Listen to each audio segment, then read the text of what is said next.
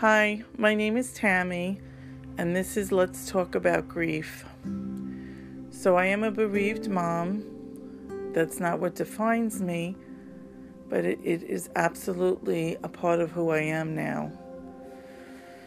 So, almost five years ago, December 26th of 2014, my daughter was with her boyfriend and they were on their way to get a tripod for the camera that she bought her boyfriend for his uh, for his Christmas present, and they wound up hitting a car that was coming in the opposite direction. They were at a light. He supposedly had the right of way. They think they had the right of way. Um, they hit the front of that car, and then another car hit the passenger side behind my daughter. They spun, started spinning, and then when they came to a hard stop, they hit heads. And that's how my daughter died. Well, that's how she got her brain damage. And they believe that she was dead that at that time. Um, I was away with my husband and my daughter, other daughter, my younger daughter. We had gone to Connecticut. My younger daughter had a hockey tournament, ice hockey. And I got the call at a quarter to two in the morning. And I was told by the police that I needed to come home, that my daughter was in an accident. She was unconscious. I tried to ask questions, but they really wouldn't answer. They just said that I had to get back. So we arrived at the hospital at about 5 o'clock in the morning on the 27th.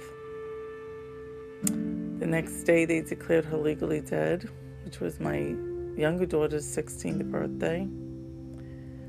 That Monday, we took her off life support. She donated organs. Tuesday, I was making arrangements for her funeral. Wednesday was her funeral. It's it's the kind of pain that you cannot describe. Um, losing a child is the worst pain that you can go through. It's the worst loss that you can go through. And people are very understanding at the beginning. They really are. They are very supportive. My community definitely rallied around. Um, they were there. We said Shiva. We had an amazing amount of people in the house for those three days. Everybody was there. Everybody came to be with us. I honestly couldn't tell you a lot of what happened. I cannot remember. It was such a whirlwind. And I'm very grateful. But then as time goes on, I would say the support and the people that are there, it definitely dissipates greatly. And people are understanding for a period of time, but they're not understanding for a long period of time.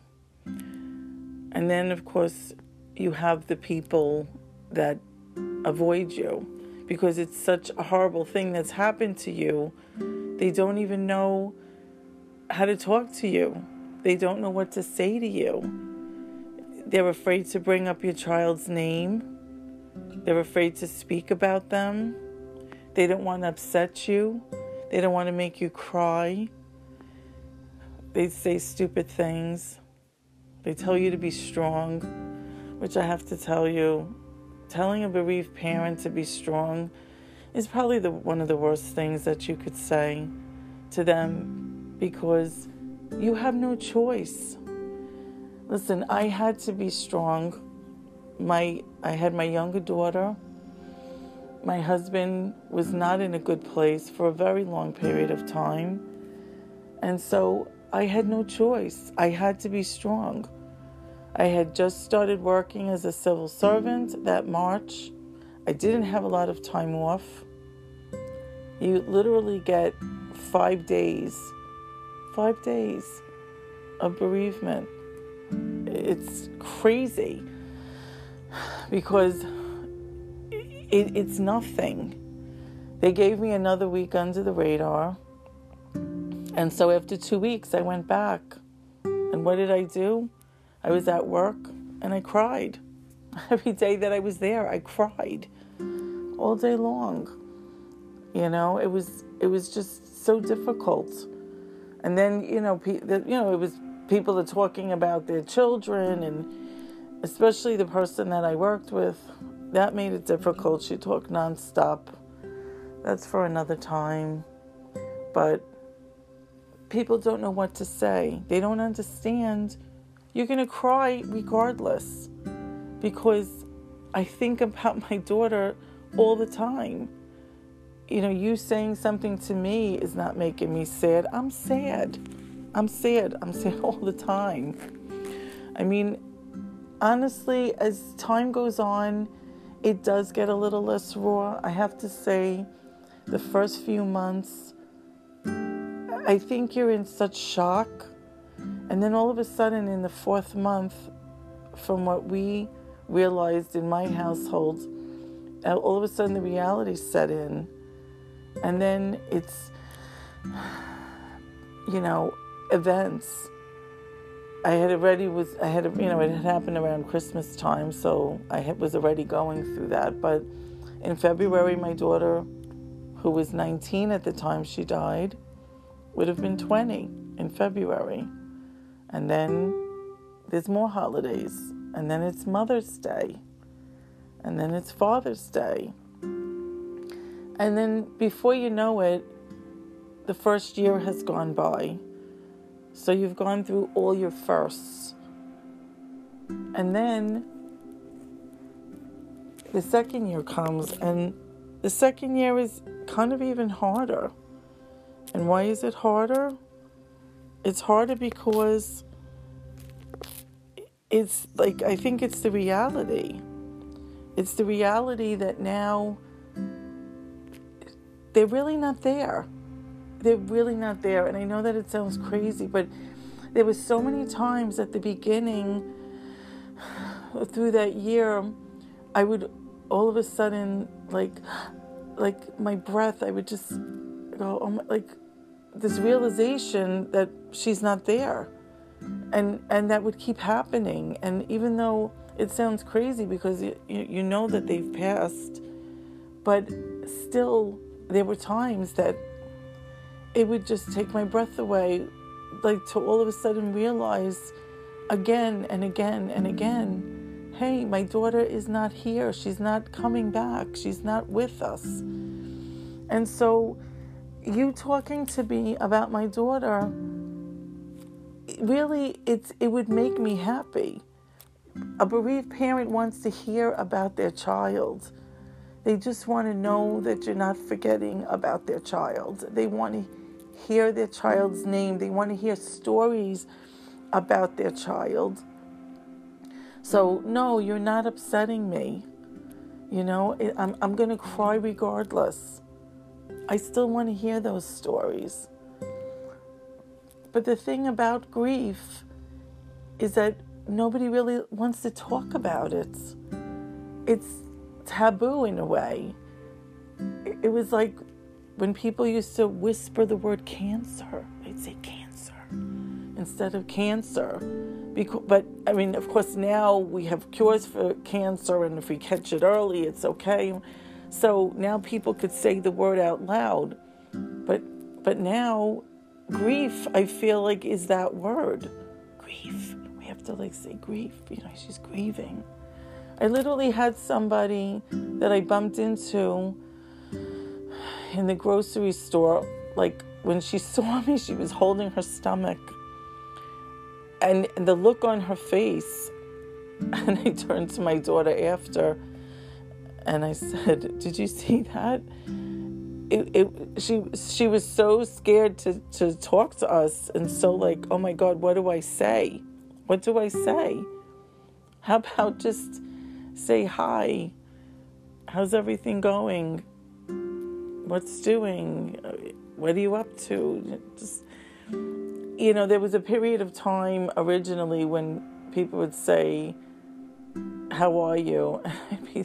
at first, and I'd be like, "What do you think I am?" You know, I wouldn't say it to them, but that's what I was thinking inside. I was thinking, "Why are you asking me that?"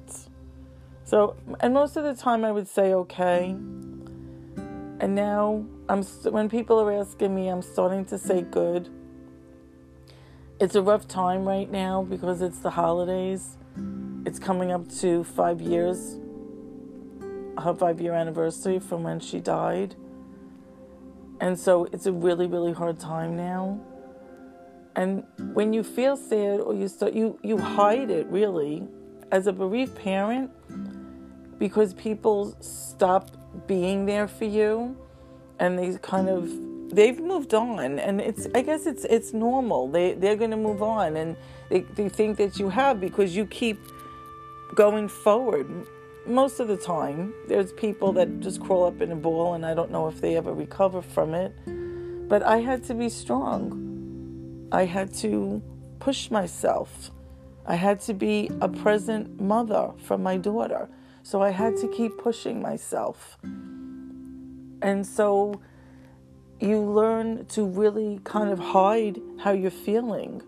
So, times when I feel the tears welling up and I feel like I'm just gonna cry, I'm, I'm like, oh, no, you can't. You have to hold it back.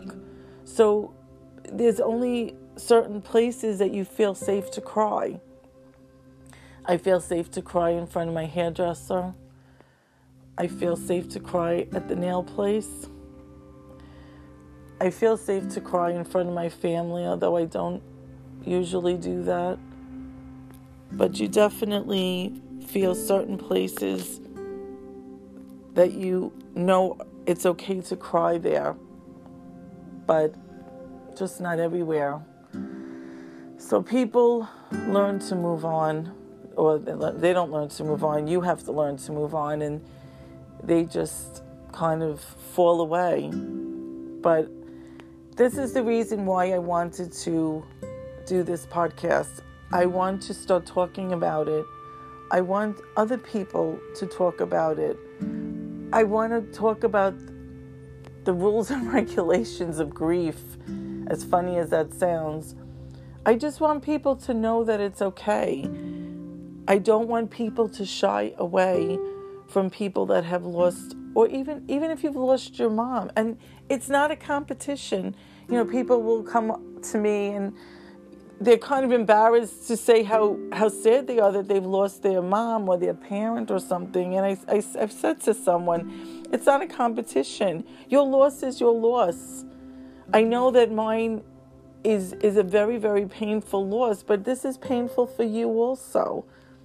You know, but I have to say that you know, although you'll always grieve your parents or you'll always be sad that you've lost your parent, if that's the kind of relationship you had with them, it's it is different because a child loss you feel like your guts have been ripped out of you and a piece of you is missing and that's just not something that you will ever get back. It's just something you have to learn to live with.